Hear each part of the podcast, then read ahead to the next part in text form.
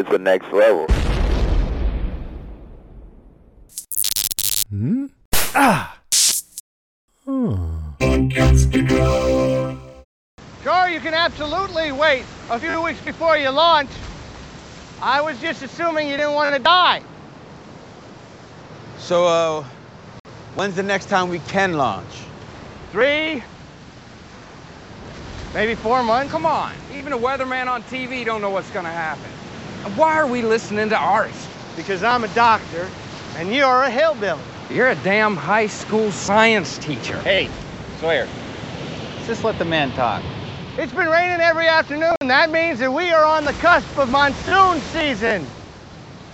Monsoon season is bad. Now, the trade winds are blowing north right now. Shipping lanes are north. So north is exactly where you want to be. What's that mean? That means when the monsoon season hits, the trade winds are going to shift to the south. The raft goes with the wind. Can anyone tell me what is the only piece of land that's south of us? Antarctica. That's right, Jack. Antarctica. So when do we have to leave? Yesterday.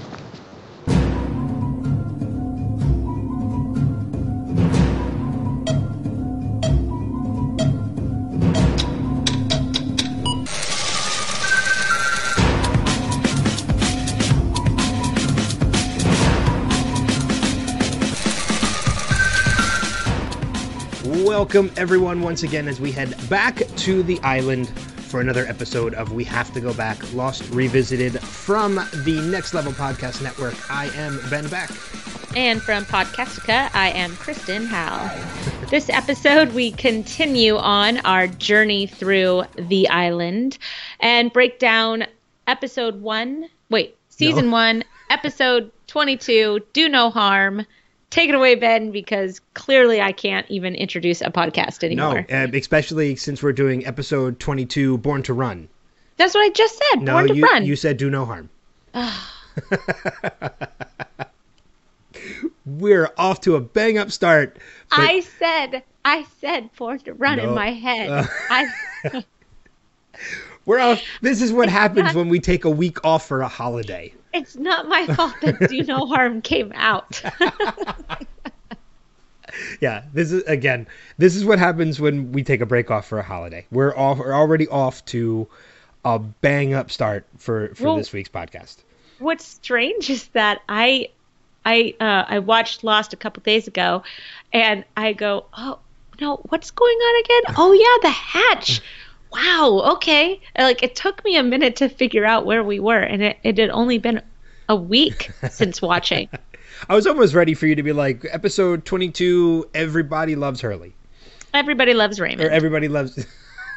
That's a completely different show. exactly. Halloween episode of Brooklyn Nine Nine, the one with the hatch. What you just referenced like eight shows. I know. It's all right. Uh, How was okay. your How was your Thanksgiving since um, we didn't record last week? It was good. I hosted everybody. I had uh, twelve people at my house. Almost, about you? Almost thirteen, because I almost made the trip. Well, you should have. I saw your sad Thanksgiving dinner, It and was not a sad Thanksgiving sad dinner. Thanksgiving dinner. it was not a sad Thanksgiving dinner. It was it was a Thanksgiving for one, and I was happy with that. I like low key holidays. All right. I, it, But I- you- and it's so funny too because you like you say like a sad holiday, and like I, I have to like always encourage my mother of that in the same way too because my mom's like, well, you should come over here. I I get invites to do things for Thanksgiving, so it's not like I didn't have anywhere to go. I could have come down to your place. I could have gone into Jersey. I, I had multiple invites. I sometimes just like to be low key and just do things my own way. All right. So I wasn't sad. I wasn't depressed. I just It was a sad little dinner. it was not. I saw it. It was- I saw your sad little dinner. It was if it was sad, then it was sad delicious because it was We had- delicious. We had 30 bottles of wine here. That you went through? We went through 20. Oh my god! I know. Maybe I should have come down to your house. yeah, you should I have. could have polished off the other ten. No, but I'm, Anyways. I'm glad you had a good Thanksgiving because that was. I'm glad you did as well. Yeah. I thought you were ready to say, I'm glad I did too.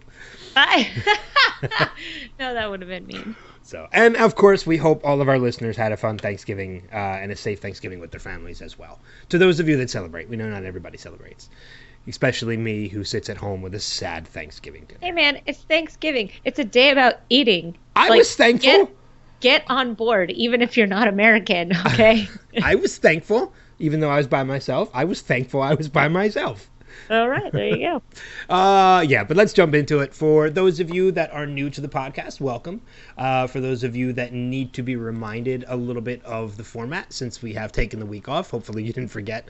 Uh, but we cover one episode of the show every week. Podcasts are released every Friday, so you're hearing this over the course of the weekend. Uh, and we are a spoiler full podcast, so you will hear um, spoilers from previous episodes as well as every once in a while we will dive into the future of the series as well. So, but as you mentioned, episode 22, do I mean Born to Run, Ah, and we're going to jump into our top three moments of the episode that we like to talk about fo- uh, first and foremost, and then we'll jump into some notes at the end.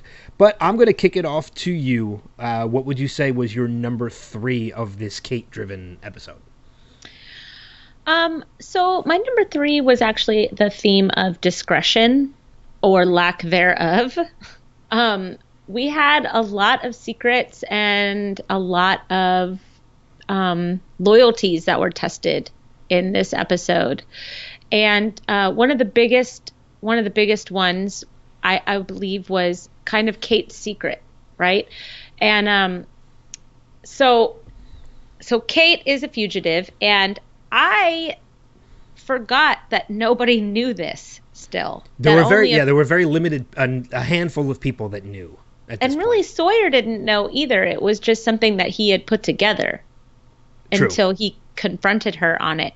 But you know, when Hurley when Hurley outed Kate by accident to Locke, you know, Locke looks at Jack and Jack says, "Well, it's discretion, right?" And so then I start thinking, man, there's a lot of that going around. You know, you have um and and and a lot of it had to kind of center around Kate's story and Kate's past on the island.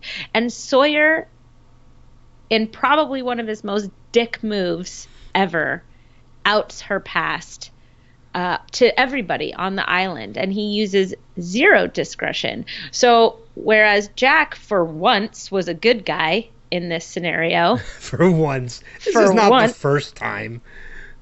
to Kate, kind of. Um, Sawyer completely betrayed her and betrayed her with information that he really wasn't too sure on, anyways. And it was all for, you know, his own. I, I, don't know what it was for. I mean, yeah, it was to get off the island, but I think it was also because maybe he wanted her as alienated as as he was on the island because he's alone and maybe he was feeling threatened by being alone and and not kind of assimilated like pretty much everybody else has been.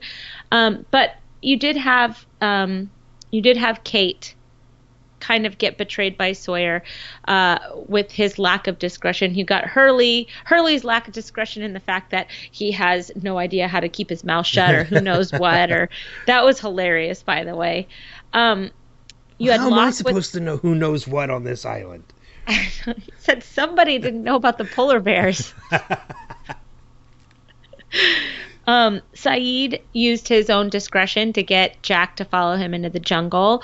Locke used his own discretion about um, about keeping the hatch from everybody else. Uh, Locke used his discretion with Walt, um, saying something, saying um, that him and Walt are friends, and he believes that he wouldn't hurt his dad, uh, and he believes, you know, and he keeps his friend's secrets, which many other people on the island do not. Um, let's see, Bup, bup, bup. Sun uh, used her own discretion, and she didn't out Kate as Kate as it was Kate's idea to um, to, To- poison to poison, uh. I, poison sounds like such a bad word. It is a yeah, bad word. poison Jin. Well, she just wanted to make him sick. Let's just be honest, okay? Um, and then, and then when you look at Kate's flashback, you had Tom who was being amazing to, you know, his old love interest or girlfriend or whatever. And he used a lot of discretion in not telling anybody that Kate was there, uh, making sure that Kate could have a moment with her dying mom um, in the MRI room. So I just noticed just kind of that running theme throughout the entire episode of discretion or the lack of discretion and just kind of how that was played with throughout the episode. Okay, I can see that, and it kind of plays into my number three a little bit as well. Um, but whereas you saw one overarching theme of the episode, I saw a completely different one. Cool. And uh, you know, you you saw the overarching theme as discretion. I saw the overarching theme as change of dynamics. Um, and I want to start with because two of them are, are are my top three, and my third one's just one for fun. But um, I want to start with the Kate and Sawyer dynamic because this is a dynamic that completely changed. These are two characters that, over the course of what we've seen so far in this series, have been like, almost like a will they, won't they kind of thing because they, they do share that, that they're kind of on the outs of the rest of the group a little bit. And as you said, like a little bit of a loner, both Kate and Sawyer. And they've had those flirtatious moments as well.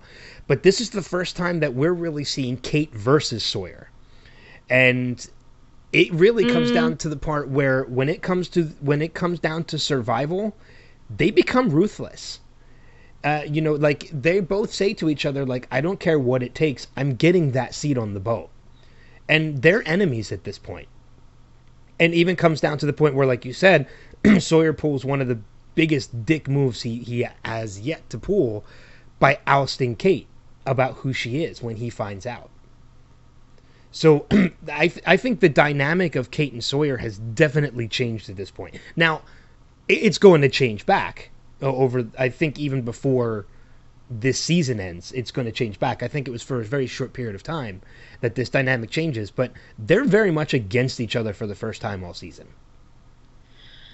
Um, yeah, I mean, I guess maybe on a fundamental level, I can see that. Do you think that um, maybe this was just kind of the feelings that they had about one another already just coming to the surface?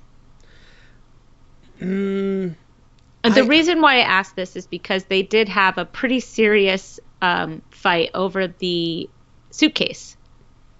That's true. That that's yeah. They did have they did have their disagreements before, but this is I I think this is the one where I said like they, it gets down to being ruthless.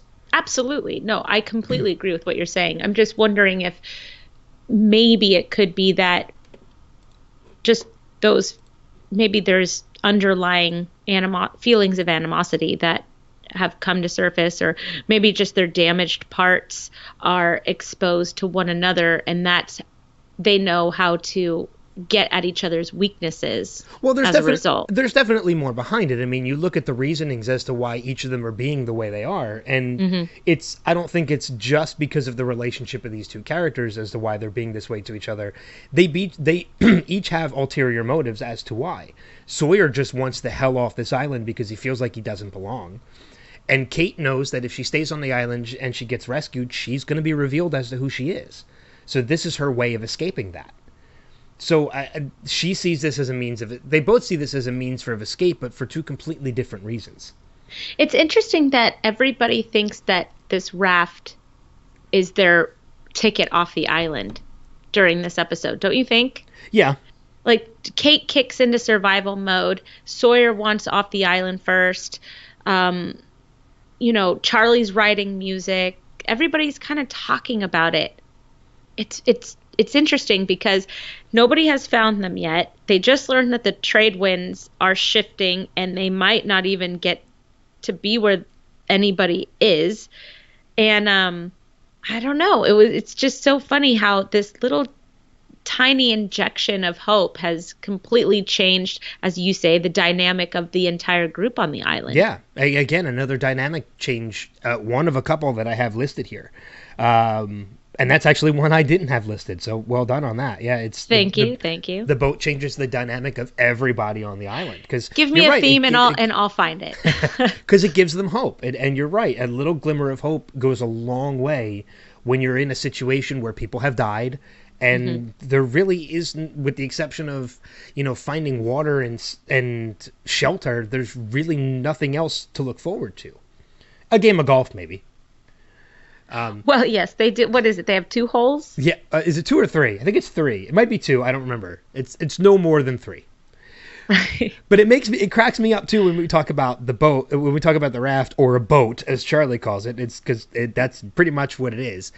It makes me laugh at the ingenuity that they have to build that boat, but yet they're still living under tarps I know. on the beach. Like you couldn't have put some of that ingenuity into building a hut or something that people could be out of you know out of the weather and such. But you know that's the way um, you know Michael's focus has been on that raft. So of course it's it's hard to say that he would have been able to help with anything else.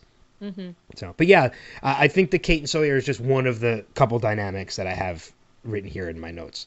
Uh, moving on to uh, number two. What's your number two for the episode? well, did you have any other dynamics that were changing, or just I do, but I can kind of. Um, well, I mean, the only one, one of them is, I guess I can bring up because I have some other ones I can fill in for my top three if I decide to move them in. Um, I mean, there's obviously there's the Hatch dynamic because we have a huge dynamic between Jack and Sayid that builds because of this. And it, honestly, watching this episode, it was looking at the the the methods to their madness as to why they were thinking the way they were. It was kind of hard for me to side with either one of them.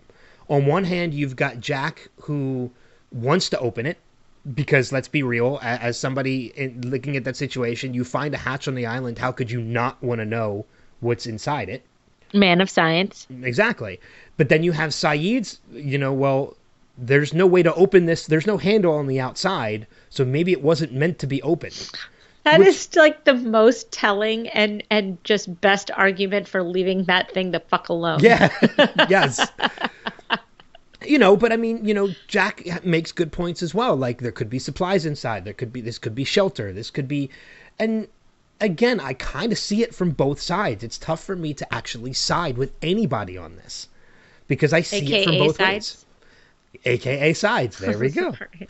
Uh, the only other dynamic I really want to bring up in this too is the Jin and Sun dynamic, and it's more than just the whole poisoning to you know make Jin make Jin sick so he stays behind. I noticed a really big change in dynamic of these, and that's the escape dynamic. There, you look at where these two characters originated in that it was Sun who wanted to escape from Jin. That role has flipped. Ah, you're right. And Jin, Jin is now now, the one that wants to escape because he's hurt. And he's the one that now wants to escape. That dynamic has been completely flipped on its head because of Sin's uh, secret. Son. Sun's, I said Sin, God.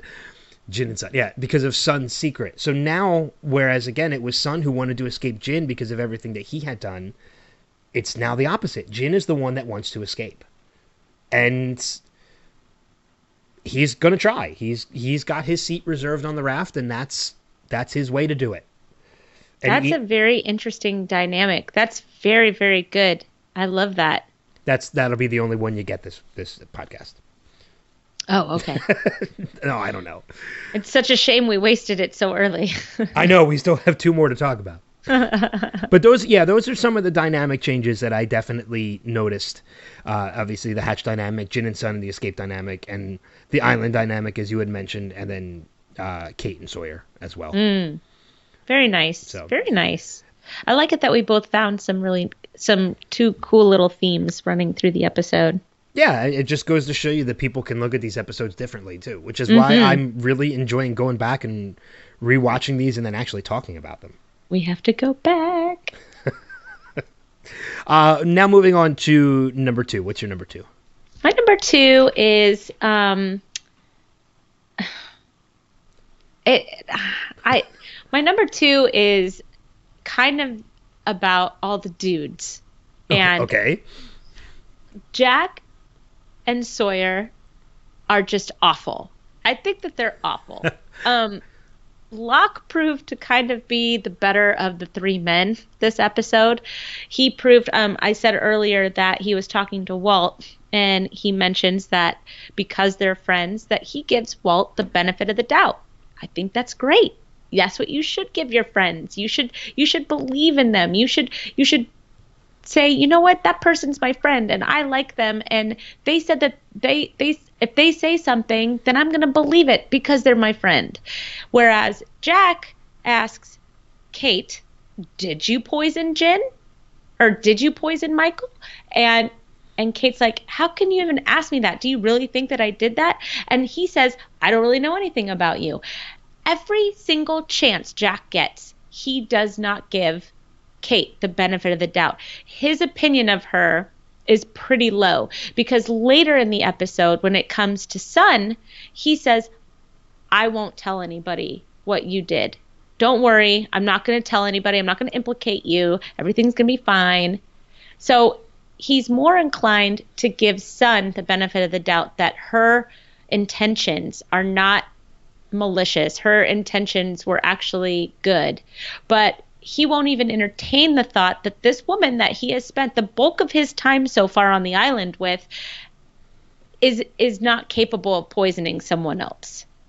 It it just it it's beyond me. It's it's he's just awful to Kate and I can't figure out why.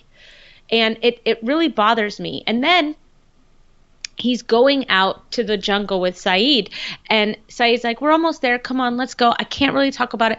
And Jack doesn't trust Sayid who he spends a lot of time with and he just stops like a defiant toddler. And he goes no I'm not taking any more steps until you tell me what's going on. Huh. And and it's not until Locke shows up and Locke's like, I said, please don't tell you, blah, blah, blah. And Jack's like, "Mm, okay. And it's like, you don't even like Locke. You don't even like Locke. Sayid has been your friend and he's been there for you and he's done shit that he didn't want to do for you so far on the island. And you can't even give him the benefit of the doubt that, okay, you know what? I'm just going to go with it, Sayid, because you have not steered me wrong yet. Yeah. But no, Nope. This has, is this is a man to you be just a control freak. this is a man you just accused of murdering Boone, and you're gonna take his word for it over over Sayid. Exactly. Exactly. All It- you know, I, I just I can't with this guy. I, he- there's so much that he does that infuriates me. I think this is time for your catchphrase. I ju- I said it. Jack is the worst. I know. I just wanted to hear it again. Jack is the worst. That's what I was looking for. Des will love that Sawyer, too. But then Sawyer, who I'm coming around on, who everybody's coming around on, because I mean, look at him the past couple of episodes. He's been awesome, you know? And he just completely betrays Kate, who is Yeah. the only person, by the way, that's ever been in his corner so far. Yeah, but we've said that too over the course of the last couple episodes that we've recorded is that, you know, as much as we're coming around on Sawyer, he is a character that every once in a while when he takes a step forward, he still takes two steps back. I understand This is one of those moments where he took steps backwards. Yeah. And I, I agree with you completely on that because again, going back to what we were talking about earlier, ousting Kate to the rest of the island, and then Kate being shunned pretty much by everybody after that reveal is made. That is the biggest dick move he has made so far. Yeah, I mean, everybody's looking at her differently. Michael doesn't want to even be near her. Michael doesn't even want, like, he takes a step back from her. Well, And, because you know, he's, he's assuming that she might have been the was the one that poisoned him. But that and that's another thing. It it just, ugh, like everybody is able to get a fresh start on this island, and Kate lost hers, and that's not fair. Yeah. No, I understand that. And I, I definitely see that point of view as what you're saying, especially because of, you know, we kind of had an. Uh, John Locke was the neutral party in this, and you know, it kind of took it almost it was it was almost like the Sayid and John Locke rules shifted a little bit and flip flopped for this episode, where they almost forgot who the writers were writing for in this particular episode. Like, wait a minute, it was supposed to be the other way around. I did I did love it when Sayid's like, uh, I brought you out here to try and talk some sense into this guy. but that's probably something we'll talk about the hatch later. But um yeah, so I mean, just just kind of every just the whole dynamic of of these men, these three men on the island, and you know they've become kind of the three central ma- male figures on the island. Um, and just two of them were absolutely terrible to Kate. And those are the two that are closest to Kate. I just I, I had a hard time with it. I hate Jack to begin with, but this just like every single time he does something to prove me right, I get a little angry because I would like to see the good in this character. Well, let me- and uh, late I was, I was going to say, let me just ask you a quick question. I know you have issues with Jack, but do you end up hating Jack the entire series? I can't remember because Okay. I, I thought he was dreamy and wonderful the first time I saw it, and now I'm looking at him with my 38 year old eyes. He's so the worst. We're, we're, let's just see. Let's see what happens. Let's just see where we go down with this hole. Because I it took me by surprise, like when I was watching it when we first started this podcast, that I had such a negative reaction to Jack because I never remembered having that much of a negative reaction to Jack when I watched it in my 20s. So this was an interesting little revelation.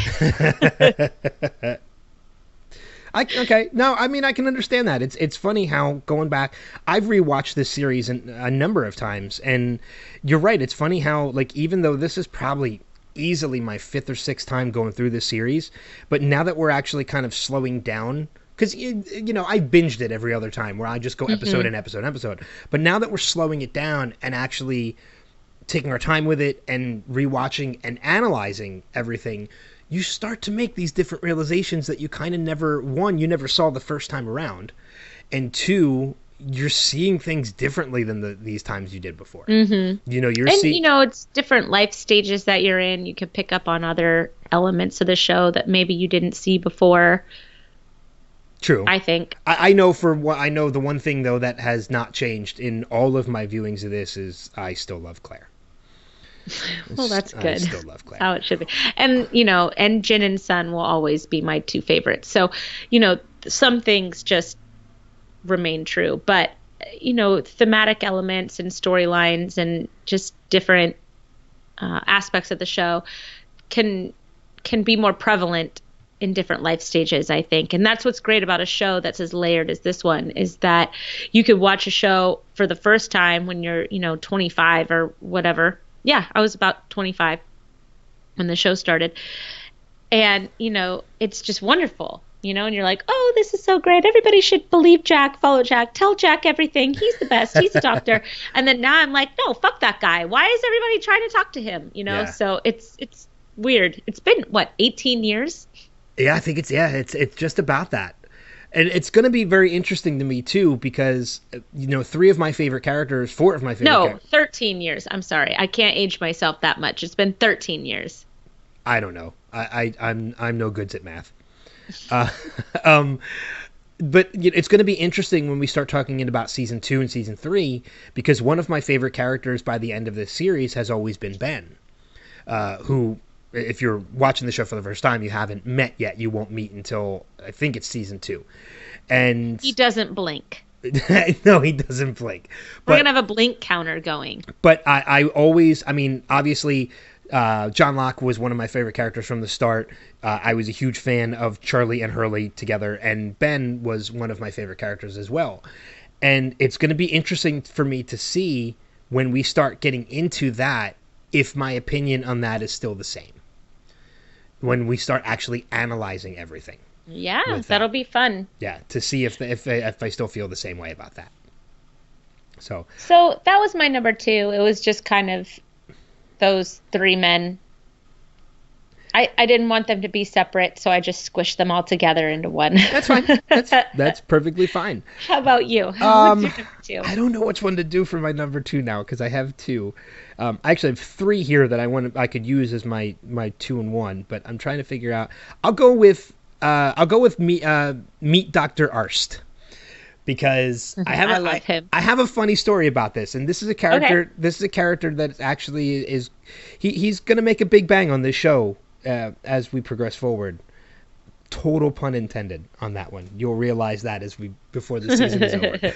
Uh, but you know, this is a character that at this point in the show we've never met before, and it just kind of comes out of nowhere to be the one who reveals about the trade winds and that they kind of have to leave immediately if they haven't left already, and the reasons why they have to leave. In which, as the show progresses on, we realize that none of that stuff is going to matter at all because there's so much about this island that we don't know yet at this point that everything that he had just revealed to them probably wouldn't have mattered anyway. Yeah. Well, that's what I thought when he was talking about it. I said, "Yeah, it doesn't matter, dude. Yeah, You're not getting off the island." Doesn't matter. but this isn't like a character who's just going to be a one-off character either, too. He's going to play a big role throughout the course of the rest of the season. Not so much into season 2. but we'll get into that a little bit later. But this was a character who you know, kind of came out of nowhere and will play an important role. But I, this, the only reason I make this one of my top two is because I, I do have a personal story about uh, the actor that plays him, uh, Daniel Roebuck. I used to work for uh, a major metropolitan radio station here in Philadelphia, and when Lost was, oh, I used to work for, and I'm still friends with their morning show. They used to do with Lost used to air on Wednesdays, and every Thursday morning they would do a Lost recap because they were huge fans of Lost. And they would spend like 10, 15 minutes on the air, if not a half hour, just breaking down the episodes. Kind of what we're doing now, just not in as much detail. They were manifest minuting it. Yeah, pretty much. Uh, because the show was still new. And as the seasons progressed, they it got more and more traction. Like they started getting interviews with the cast and they started doing viewing parties every week. They would find like a nice local bar that they could get on board for promotion, and uh, you know I went to a number of the the different parties. And then one season they did a season finale party, and it was I think it was actually it might have been season one. It, no, no, it wasn't season one because um, Michael Roebuck had already, um, or um, Daniel Roebuck had already been introduced in the series. Uh, so I think it was season two. They actually went to a big venue in the city, um, the Electric Factory, which is where concerts and stuff are held. And they did a season finale viewing party. And they said that they were going to bring in a member of the cast to be there to sign autographs and take pictures and everything. And I was working with them and I was friends with them, and they asked me if I wanted to be the handler of the of the cast member that they got. I said, "Yeah, of course." The cast member that they got was Daniel Roebuck. Cool. So it was Dr. Leslie Arzt who was there. So I got to hang out with Daniel Roebuck for the entire night and watch an episode of Lost with him. That's very cool. Which, you know what? Thinking about it, it might have actually been the season one finale. I think that's why they got him. Cool. Um, because he signed um, he he made a picture. He he signed a picture for me too, which I still have. And uh, because obviously at this point, you know what? It was it was the season finale of season one. Because what happens to him, I think, happens in part one of the finale. And mm-hmm. then there's the the second part, which was the the two hour finale, which was the following week. So what had happened to him, what happened to his character, had already happened. So that's why he was he was still there. And then when he signed the picture for it, he said, to Ben, thanks for uh, thanks for great assistance tonight. Dynamite in quotation marks, and then signed and then signed his name. So I brought that up as my number two, just because you this, wanted to tell that story. This is the first time we're meeting this character, and I did. I wanted to share that story because that's still a cool memory I have of one this show, and two working with that radio station that I actually got to watch an episode of Lost with a cast member from Lost which I, I cool. thought was just a really cool experience. It wasn't a main character, but he was still a really cool dude to hang out with, and uh, it was a lot of fun. I really so. liked. Um, I really liked his little lesson. Like you could tell that he was really starved for his job because he's like, "Can anybody tell me that what you know what is directly south of us?" And so it's like, uh, Antarctica? or was it Jack? I, it was Jack. It was Jack or so. Jack goes, Antarctica. Like, I know the answer. And he goes, Very good, Very Jack. good, Jack. Antarctica. it's like it was this funny then he like he has this little his little visual piece that he's going to use for his lesson with the the piece of bamboo and the plastic bag. And he's like, See the winds? They're blowing this way. You don't want them to and soon they're gonna blow the other way. Like I just totally reminded me of when you go to like outdoor school at overnight camp in sixth grade and you've got some over eager teacher that wants to teach you about nature. Yeah. I've had teachers like that. Oh, we've all had them. I mean, I think every kid that's our age or around our age has been to overnight nature camp. at some point or has done something similar. Right, exactly. Yeah. And so that was that was your earth science teacher from junior high, basically, stuck on that island, Yeah, that's very true. who just needed to teach somebody about monsoon season and trade winds. But you're right. He he does seem like a character who was kind of starved in in doing what he used to do. He just wanted to have a moment where he could do it again. And that was his moment. And Sawyer, why should I believe you? Because I'm a doctor, you were a teacher. still a doctor. It's like it reminds it reminds me of Ed Helms from The Hangover when he calls himself a doctor. He's like, "Uh, you're a dentist." or Ross Geller when he says it's Dr. Geller. Okay. Easy there. We're in a place where it means something. That's right. I forgot about that. We're in a place where it means something. Oh, well done. Well Thank done you. indeed. Linda Clayclocken. I'm, I'm there for you, buddy. That moment, oh my God. One of these days we'll have to tell that story because that's the first night you and I ever met. And That was a good story. that was a good story. Uh, let's let's go- let's go into our number ones now. Okay. What's your your number one for the for the episode? Well, my number one is just Kate and her demons. Um, we learn a lot about Kate in this episode. I think. I think we learn where her trust issues lie. Um, we learn that she has been a runner since she was a kid. Uh, clearly, it had something to do with what I can only, what you can only assume at this point is a father figure or something like that. Um, she seems to really love her mom. So I don't think that she wants to run as a result of her mom. Um, in in if if you're a first time watcher, if if you're looking at this with fresh eyes, right? Um, but she accidentally gets who we come to think of as the love of her life killed in this episode. And you could tell that this haunts her. That's why she still has this plane. Although I'm interested to know because I've completely forgotten how she gets that plane back. Uh, it was in the personal possessions for. It was in that Manila envelope that the. Um, I think it was in the briefcase with the guns. Right. No, no, no. I understand that. Oh But she left it in the back seat of that car. no, she grabbed it. No, she did not. I'm pretty sure she did. I think okay, well, I watched it twice and I I could have sworn she left it in the back seat, which is why I was confused. Uh, hmm, I might have to bring up the video while we're talking just to double check it.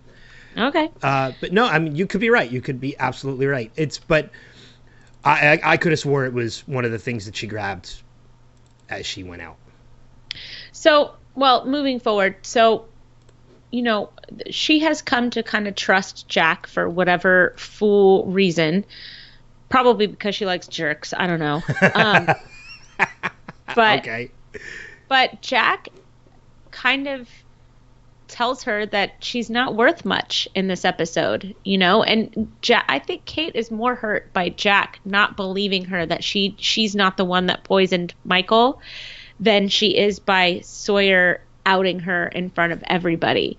And she kind of got a one-two punch anyways that day.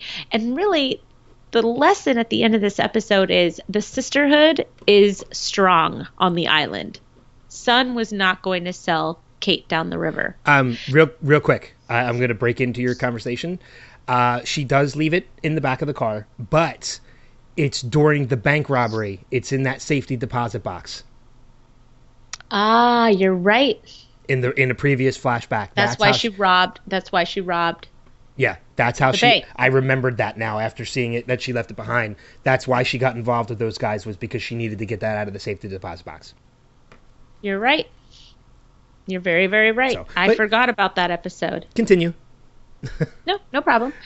Um, where was I? Sorry, I know that's the thing that sucks about jumping into your conversations is you forget what you're talking about. But you were talking okay. about like the, the the there's like a womanhood, like um. the- yeah, the sisterhood. The- sisterhood. I mean, look, the men on that island betrayed her in this episode, but Sun Sun stood by her.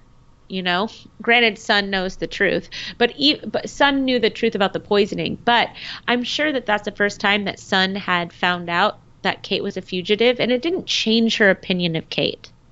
It didn't get her. It didn't have Sun walk away from Kate. True. So, you know, there's something to really be said for that because Jack and Sawyer were ready to drop her on the curb. And everybody else walked away from her, including Claire. Well, Claire didn't. Claire wasn't ready to walk away from her. Claire walked away from her, as did Shannon. Oh, Shannon looked disgusted. And for somebody with a shady past like Shannon, that was not right either. Shady But, you past, know- shady present. She wanted. To, Right. She literally That's wanted to murder John Locke. That's true. No, no, no. She tried to. She oh, did Oh, that's shoot right. him. That's right. She tried She to murder John him. Locke. She actually grazed his head. yeah. Shady pre- shady present. You're right. So she's got no room to kind of turn around and, and shun anybody. Exactly. So, you know, it's just Kate was very much tortured by her demons. She lost her fresh start. We learned a lot about her. We learned a lot about her. And she's the one character when we have a flashback episode for, I get really excited about because I feel like we really kind of dig into her character a lot more than maybe some others. Maybe that's just because her past is so complicated Yeah. you know, Locke has some really, really well done flashback episodes as well. I think you know Jack's pretty vanilla. Poor, poor Jack with his daddy issues and drinking problem. Boo hoo. Well, I mean, one of the other things I wanted to bring up about that kind of stuff too is, um, you know, and uh, this is going to kind of tie into my number one as well. So uh, we'll tie our number ones together. Is that if you noticed at the beginning of this episode, there's no previously on, previously on Lost. And by the end of the episode, I kind of realized that's for a good reason. Because anytime you see those previously ons, you know something is going to pertain to something that was in that previously on. But this is that first time around that this is that time around where when we met Tom, you were kind of interested in finding out who he was. But the moment that Tom and Kate kissed, I knew he was a goner. knew he was a goner because let's not forget when Jack confronted Kate on what those things were in her personal possessions and why I think it was either it was either Kate or it might have been or it was either Jack or it might have been Sawyer and like why this plane was so important to her she broke down and said it belonged to the man I loved the man I killed so the fact that she made she kissed Tom and you saw the feeling she had for Tom I knew right then and there that was the man she got killed Right. so I knew Tom was a goner the moment they shared that moment in the car. And Right. then uh, you see, uh, um, because I think you're right. When it came to Kate's running, up until that point, Kate was running simply to avoid the law. She wasn't running because she regretted anything she had done. Now she did. Because Right. her running caused the death of somebody that she actually cared about. Mm-hmm. She didn't care about her, her dad or her stepfather or whoever it was in her life that she killed. Now it did. Now it cost somebody their life that didn't need it didn't need to happen, but it's her fault. Now Right. she's running for the first time with regret. Right. And again, that's another big dynamic change that happens in Kate's well, life. and she almost indirectly got Michael killed. I mean, who knows what would have happened with that poison? True, because she was the one that gave Sun the idea to do it. Right. Right. All because she wanted to get away and she wanted to run again. Yeah. So yeah, I mean that makes it the whole episode now comes full circle, right? She's she's always wanted to run. She indirectly got someone killed, uh, you know, the the man that she loved killed uh, while running, and now she wants to run away um, on this raft and and try and remain anom- anon- anonymous, and almost indirectly gets Michael killed, Yeah. Yeah. all while trying to run. So her running has had consequences on other people. Mm-hmm. You know, no, I mean, but let's look at some of the other ones too. Her running has cost the U.S. Marshal his life. Um, it Yeah, but he was a dick. he was a dick. But look at the guy that she was staying with in Australia before she was caught.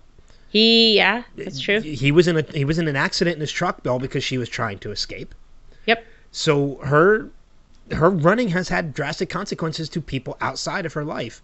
And again, I think it took the death of Tom to to really give her the, the first regret that she had for it. Give her pause. Yeah. You're right. You're very right. That was a good link. Very good. So What was your number one? that was it. Like I said, Oh. I was tying them together.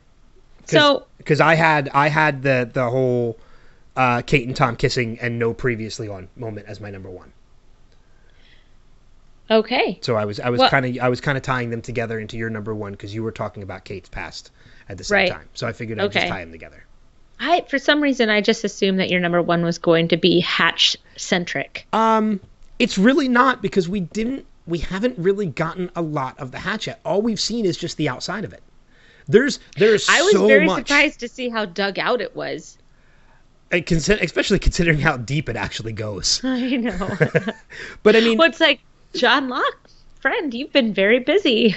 Yeah, there's there's so much that goes with the hatch, but most of it, ninety five percent of it, isn't until season two. Right. Right. I think there's one, with the exception of opening the hatch, there's only one other thing really to talk about, and that's going to be next week when we get into the finales. And so uh, it's, uh, and that's Hurley's revelation on the hatch. Mm-hmm. So other than that, everything else about the hatch, which again, there's so much to talk about, doesn't happen until next season. right. Well, we're still in setup mode, anyways. True. Um, so let's talk about Walt for a second. yes, because they do have a note about that. Yeah. Let's let's let's just chat about Walt just for a sec. You mean the one thing that's n- one of the few things on this show that's never explained? I know, right? Man, Yeah, this kid. um, and uh, it's it's a shame too because there was so much set up for what could have happened with Walt. I mean, we we got him reading the comic book with the polar bear, and then a polar bear appears. And as, as I said, I, I think they course corrected with that one pretty well over the future of the series. Um, But we've got the whole thing with the bird flying into the window, and it was the same kind of bird he was reading in the book. And now we get the moment where he touches John's arm, and he has some kind of revelation in which he tells Locke, "Don't open it." I don't know. a I don't know what it is. sudden, is. Don't open it. And all of a sudden, for the first time, he wants off the island. Yeah. Yeah. So which is crazy because he burned the raft because he didn't want to go. And Michael, I was very surprised that Michael said, "You know what? You don't want to go? We're gonna stay right here," because he's been like a dog with a bone trying to get off the island.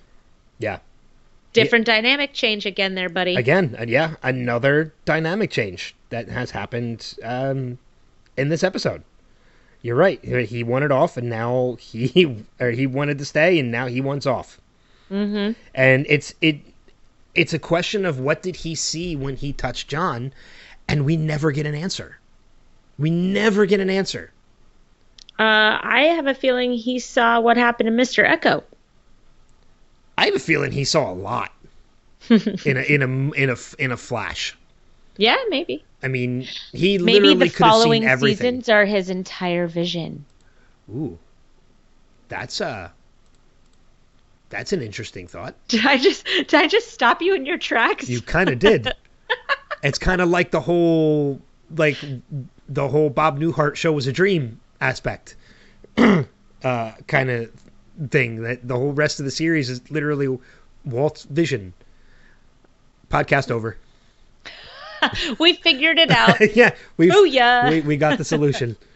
Yeah. So, but yeah, I mean, it's a shame that it's something that's never further explained because, Mm-hmm. I mean, and I think there's a lot of elements that go into it. I think Michael David Kelly or Malcolm David Kelley just kind of, I, I he hit puberty and he grew up, and you just really See, there was couldn't way to get that. around that. There was a way to get around that. They could have done a time jump.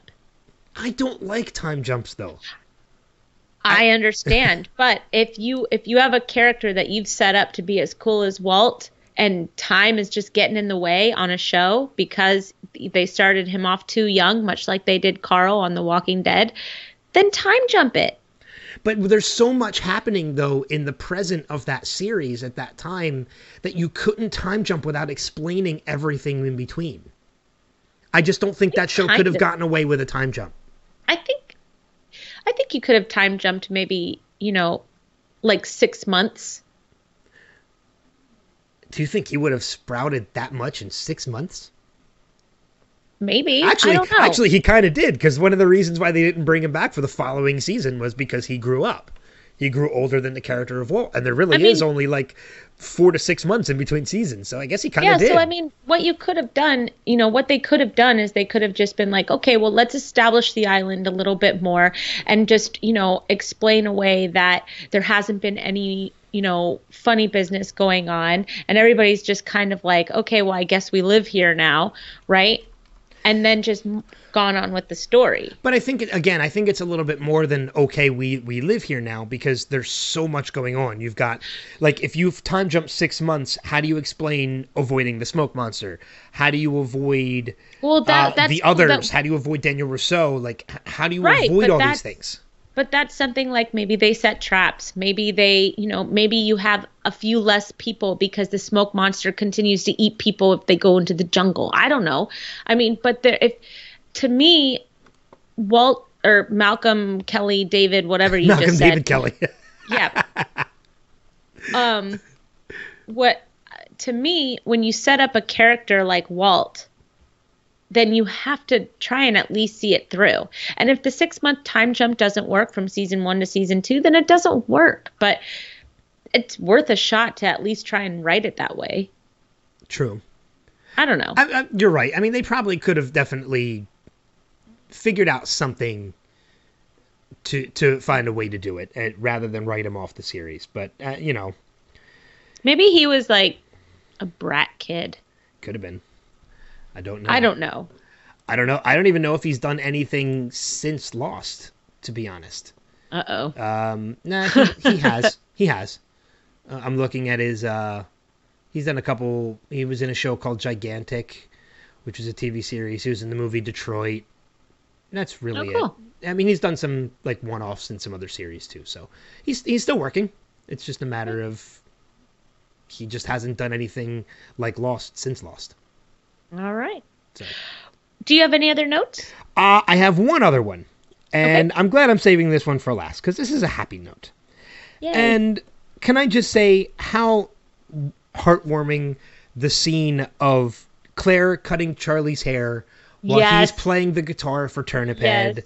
Was like that was just such a nice beautiful scene and all I have to say is I want a Drive Shaft album simply so I can hear Monster Eats the Pilot. this one's going this track two is going to be called monster eats the pilot. Monster Eats the Pilot. you should you should li- you and turnip head can live with me in la like because I, I, won't have a heroin problem again. Uh, well he won't actually. Because well okay but if you think about it in the end he doesn't. Um but yeah, wow that went dark it did go dark. Sorry. Uh, but i mean just that moment of like this is the first real time like they kind of feel like a family at this moment. I mean especially with like charlie saying like you should come and stay with me in la and like it was just so nice and so heartwarming that i it's a short scene but i just i love that scene so much in this episode i completely agree they are a total family unit more so than you know the other married couple on the island. yeah, that's true the actual married couple on the right island exactly Well, there is another married couple on the island. We, they're just not complete yet. well you know so as of right now they're the it couple Yes, exactly. But I mean, and it's just one of the. I just love every moment that we get with those Yeah. guys. i agree What about you? Any other notes to talk about before we we press on? no i got to say jack is the worst let's go All right. uh, cool. So that'll wrap it up for the breakdown of the episode. Then we we do have to go into the ma- the manifest minutes, and this will actually be we don't have to we, we want get to we get to and this will actually be a double dose of manifest minutes and also uh, the last dose of manifest minutes for 2019 as we or 2018 as we have hit the mid-season finale so we're not going to be getting anything else until january 7th is when the show is going to return and we'll be going into i think there's eight more episodes nine more nine more episodes before the season wraps up. So Oh well, they're they're gonna get picked up again. They're gonna get picked up for a season two. Uh, it depends on how they wrap this season, the way they're going. Calling it. I'll tell you what, though, man, these last two episodes, things really picked up. Uh, but we did. We have two episodes to, to kind of break down a little bit Point of No Return and Dead Reckoning, which was the mid season finale.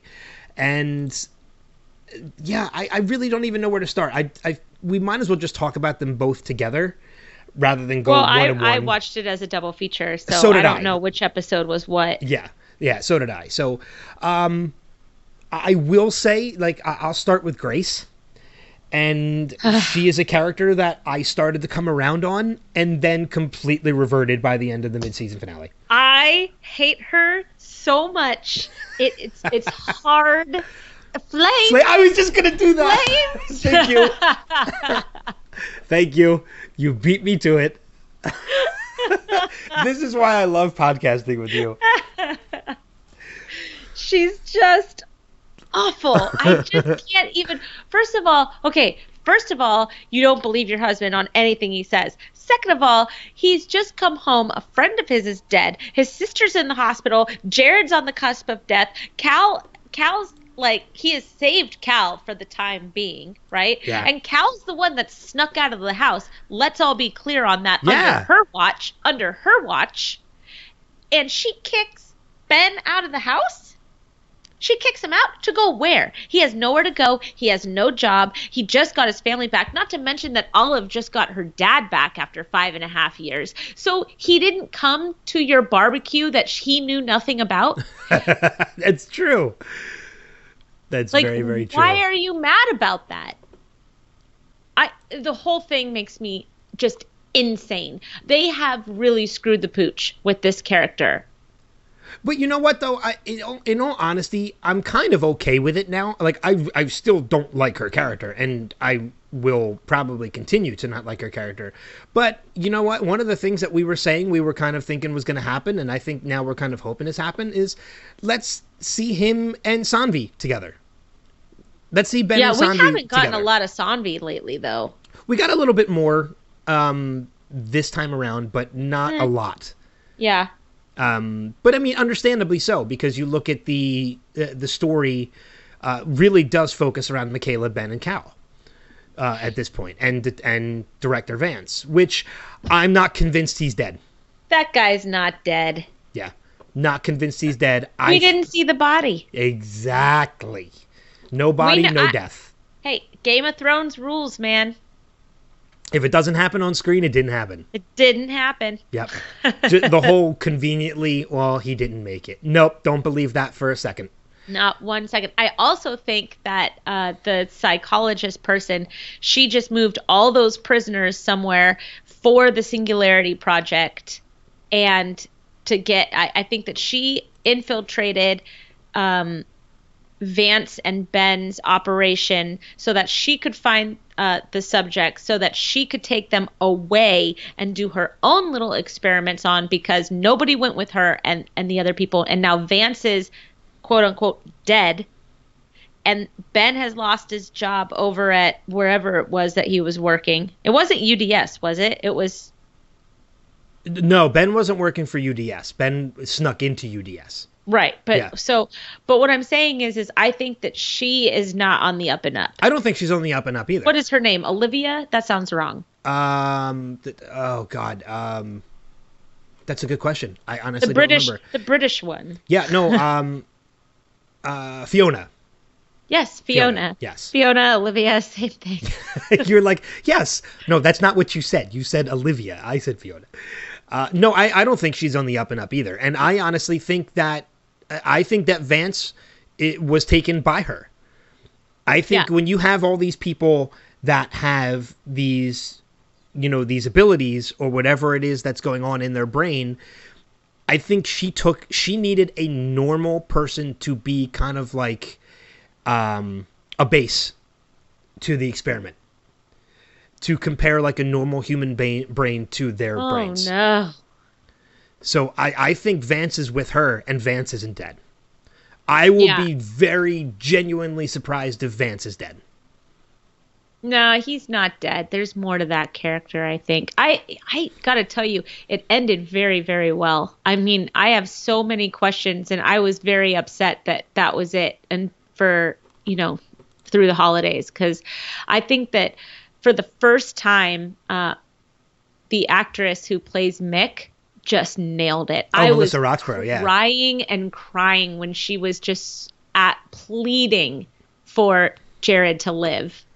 Um, I thought she just that was such a great scene. She just did so well. And I love it that Jared doesn't want her to go. I love it that she stayed and that Lourdes wasn't there. I just loved it all. I hope Lourdes and Grace, I hope they both get on a bus and they just ride off into the distance. Goodbye. Well, that was something you were, what you were saying was probably most likely going to happen anyway. You predicted that they were going to end up back together, and you also predicted that Grace and Ben were going to split, and those two Yes. things happened. Yes, I'm very smart. So now, I kind of just went right past that remark. Um, I I wanted to know if you noticed something though. I'm sure you did. Uh, when you know when Cal tells Ben that it's got to be him. You're the only one that can see that can see it. You're the only one that can lead them out, and he sees the lights. Right? Did you happen to notice what they look like? A runway. They're runway lights. Yeah. So again, it's tying back to the event that brought them all together. Well, it seems that the first event that brought them all together was the plane exploding. So the plane, you're right, the plane has something to do with whatever it is that's happening with them. True. I, ooh, I don't know. I, I will. Uh, I wish Grace just left the house. I'm sorry. I'm still pretty salty about this. Well, I mean, I, but you can understand her kicking Ben out and not leaving because she doesn't want to leave Cal with who she thinks is irresponsible around Cal. When you're right, she Cal's the one that escaped on her watch or got out on her watch. Like it's your fault he left and you didn't notice. Right, because she was, uh, she had a whole bunch of people in her house for a barbecue that she didn't tell her husband about. Yeah, exactly. And then she's mad when he doesn't show up. Yeah, to a, to a barbecue he didn't know about. it it just makes no sense to me at, at all. I mean that's like uh, you know that that that's stuff that you know Im, like the most immature people get mad at each other for. I you know what? If you want to go be with danny that bad then just go be with danny okay? Don't make up a reason like you didn't come to the barbecue i didn't invite you to Yeah, yeah, very true. you know? And and to do that to her daughter is just beyond me. I i'm i'm still i you know people are so selfish. They they just don't and i don't like it that they injected this dynamic into the show. I really don't. I think this is a big misstep. You know? Ugh I, I I'm so angry. Of, I had something very well thought out to say earlier today, and I guess I'm a little upset about it because, you know, Olive did not. I, I don't know. I, Olive has real. I've come around on Olive. I have she too. was I, I have too. inclusive with Cal at school. She held his hand at school. She made sure he wasn't alone. She's so supportive. You know, she's really she was supportive to her mom about date night, which was adorable when they were FaceTiming eyeshadows and stuff like that. I got to tell you, I just don't think that Grace wants to be with Ben. I don't think she has for a while. I think she was kind of fooling herself. I think she was trying to convince herself that she wanted to, but she wasn't. And and she just she really didn't. So she should go be with Danny. But, you know, Ben doesn't have anywhere else to go. He's in a boiler room now. If He'll go Grace stay with left, she could have gone. But what I'm saying is, is if Grace left, she would have just gone to Danny's house. True. Yeah, but you know, but she, but- kicked her but- husband out on his butt without a job and without a home and without anywhere to go, with the government after him. but she doesn't care. Exactly. Which is why I'm going to say Grace is the worst. Yeah. Ooh, she should meet Jack. she should meet Jack. I have a really good spinal surgeon for her to meet.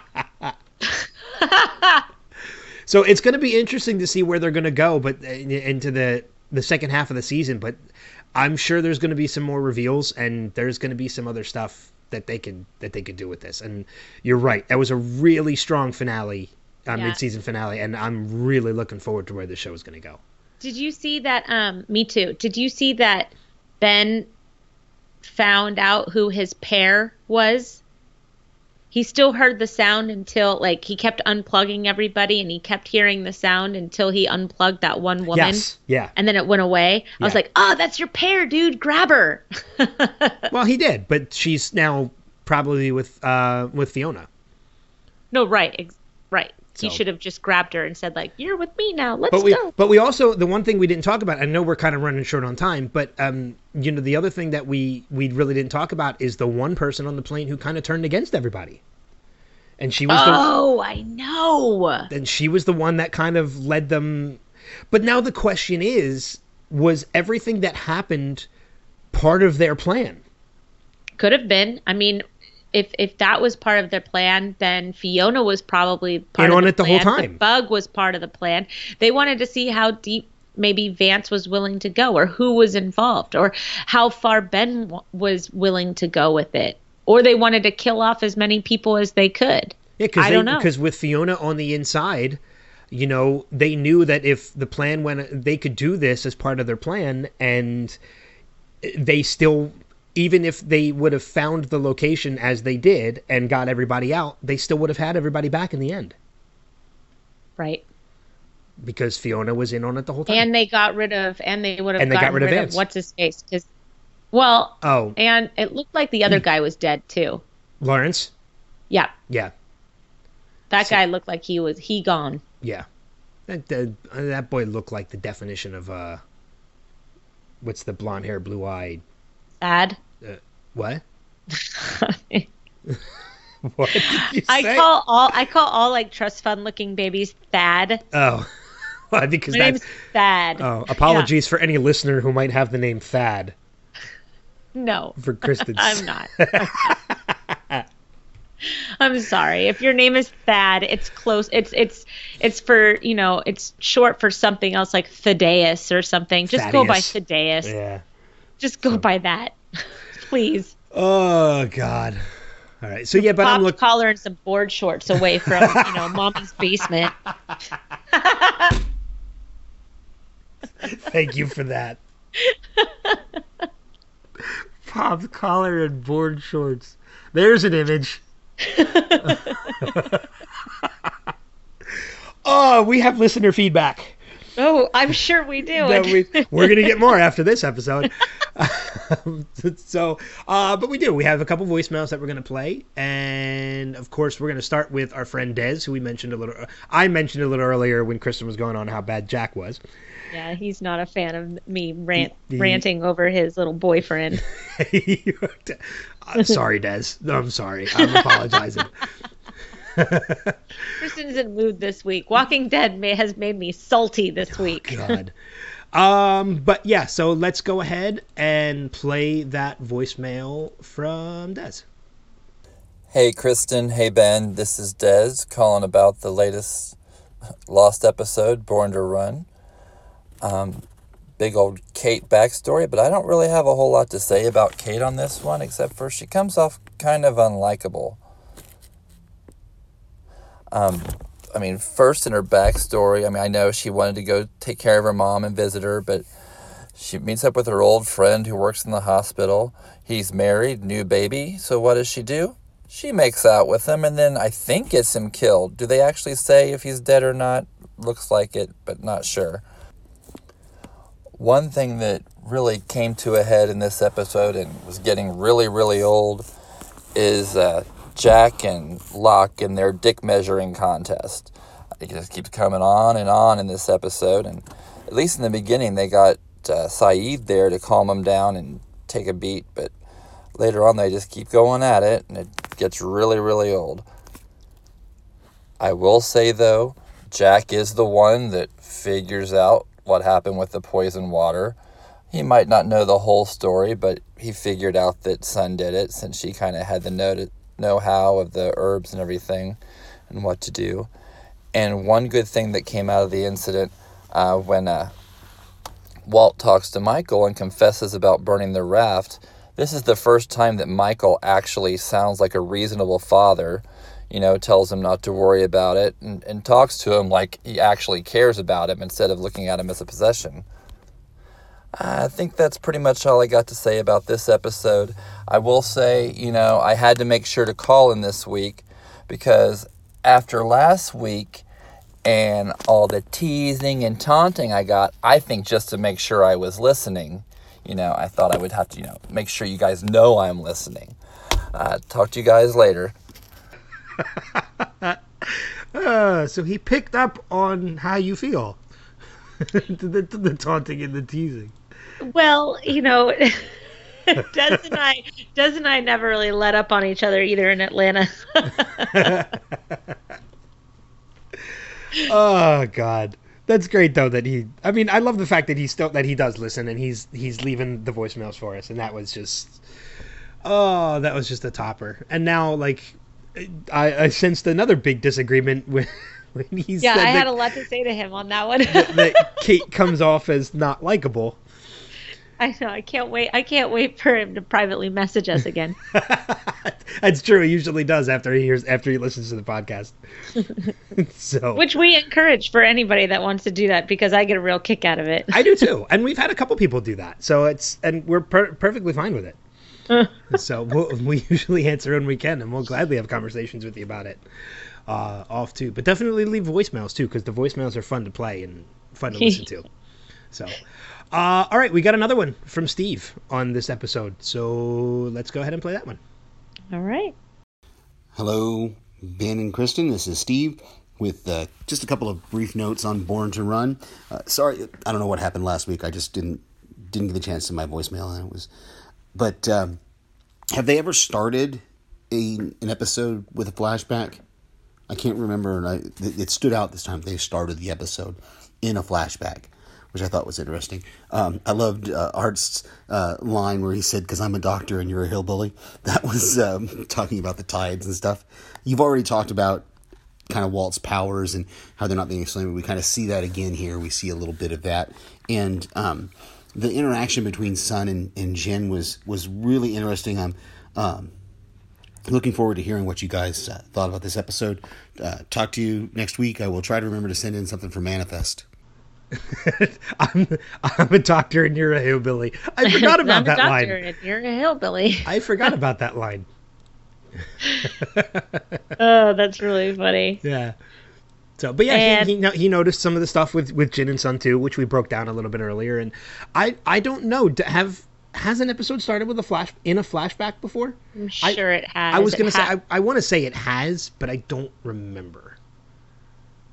I don't remember for sure. Des, do you remember? let us know. Anybody, any listeners, let us know if if one has before. Um, but uh, one other voicemail to play, and that is also from Steve, and that is on these past two episodes of Manifest. So Woohoo! let's play that. Hey, Ben and Kristen, it's Steve, and just finished watching Dead Reckoning. They, I guess it's a, the- we're calling this the fall, the fall mid-season finale of Manifest, and had a couple of thoughts that I wanted to share. And I noticed that they, they're not mentioning the eight two eight as much, the Romans eight twenty eight, the faith aspect. I, I love that that Mick prayed kind of in this, and she kind of she said she spoke to the calling and got it. Hopefully, it answered, and and that's why Jared was spared. I thought that was was really interesting. But I haven't noticed any eight two eights referenced lately. Maybe you guys have, and I um, I haven't.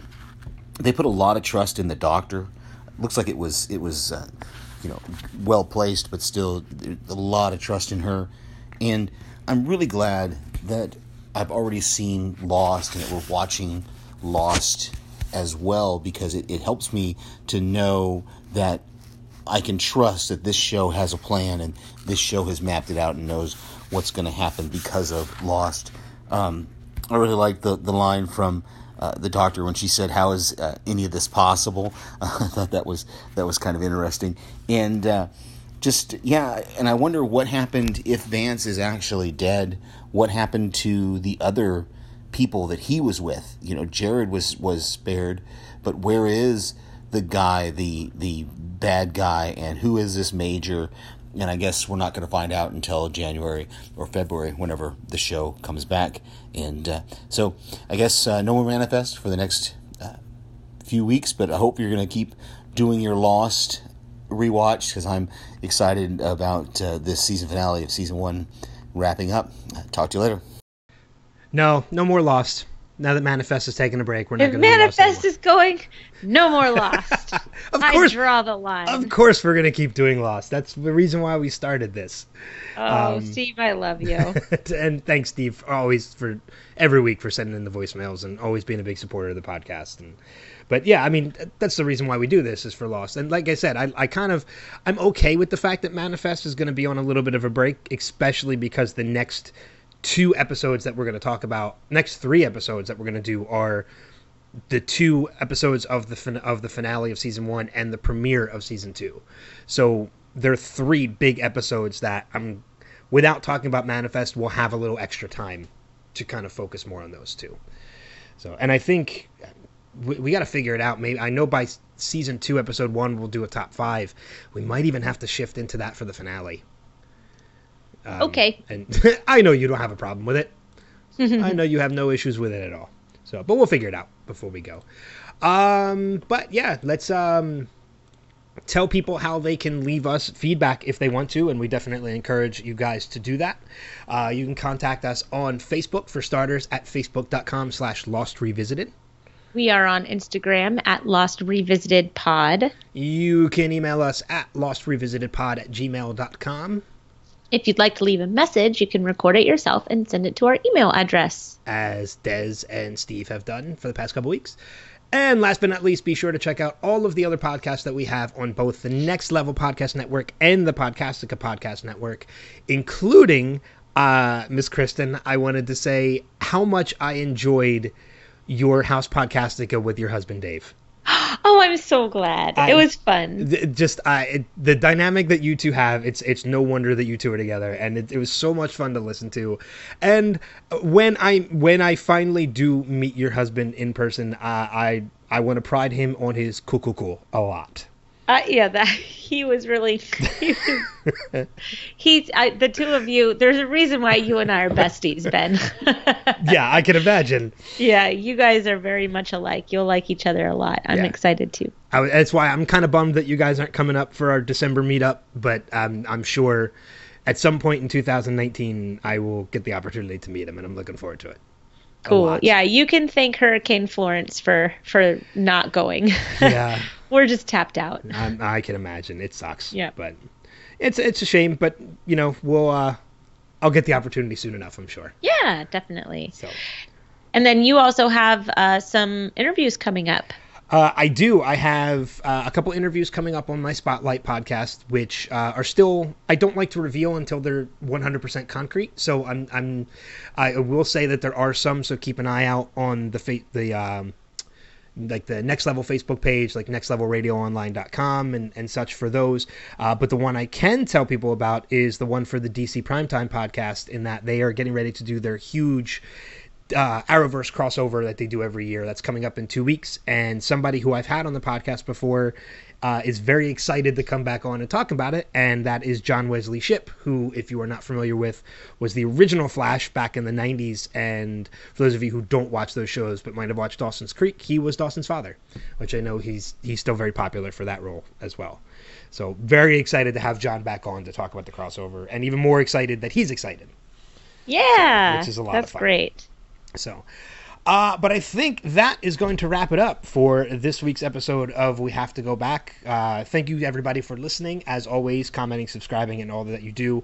Uh, if you want to leave us a review on iTunes, we definitely encourage you to do so, and we'll probably read it on the podcast at the same time. Uh, but, um, Kristen, any last notes for you? No, Oh, okay. It go like go watch go watch Game of Thrones because it's cool. I don't I don't know. I, I'll buy. I'll back that. okay. I'll back that. I bought it. Um, yeah, so that's going to wrap it up. So until next time, we will see you guys further down that rabbit hole. Take care. Bye.